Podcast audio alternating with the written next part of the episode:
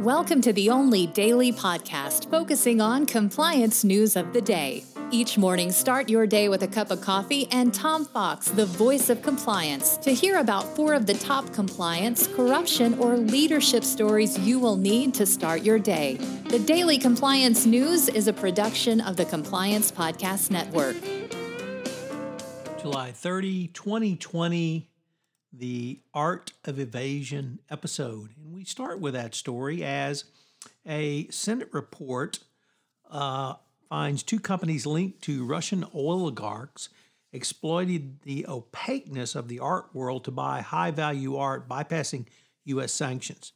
American companies, of course, are barred from doing business with sanctioned individuals, but the oligarchs, who are two brothers close to President Putin, were able to hide behind an intermediary who made the purchases on behalf of the companies owned or funded by the Rotenbergs. The purchases of works at auction houses and through private art dealers in New York totaled some $18.4 million in value and were made after the Rotenbergs came under U.S. sanctions in 2014.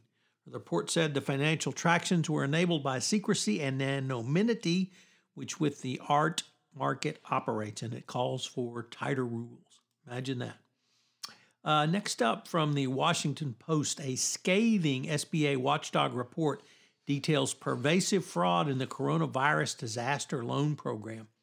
A federal watchdog says it has identified some $250 million in taxpayer subsidized loans funds given to potentially ineligible recipients, pointing to a strong likelihood of widespread fraud in an important but troubled economic assistance program.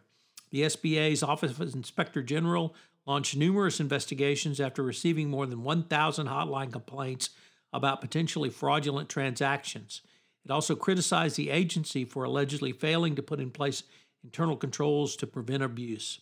Among the potentially fraudulent tracks, transactions detailed in the report are 1.9 in pending SPA SBA transactions made to accounts outside the United States, some 3,000 suspicious transactions worth 73 million were flagged by a bank service provider. A credit union told the Justice Department that 59 of 60 SBA deposits appeared to be fraudulent. In response to report, the SBA spokesman said the agent pro- agency proactively carried out fraud prevention measures that will halt thousands of invalid applications. The measures included internal systems rules and checks, but such is life in the Trump administration. Uh, from the Wall Street Journal, the Wirecard saga deepens as German authorities have asked Russian officials if John, Mars- John Jan Marsalek, the former AG uh, Wirecard CFO, who ran or COO who ran operations for the disgraced company, has entered Russia and requested they act on an Interpol notice issued for his arrest. The request made on July 22nd and a red notice issued through the uh, uh, Interpol group were disclosed in written answers the German government provided to lawmakers and reviewed by the Wall Street Journal. Russia has not yet responded uh, to this request.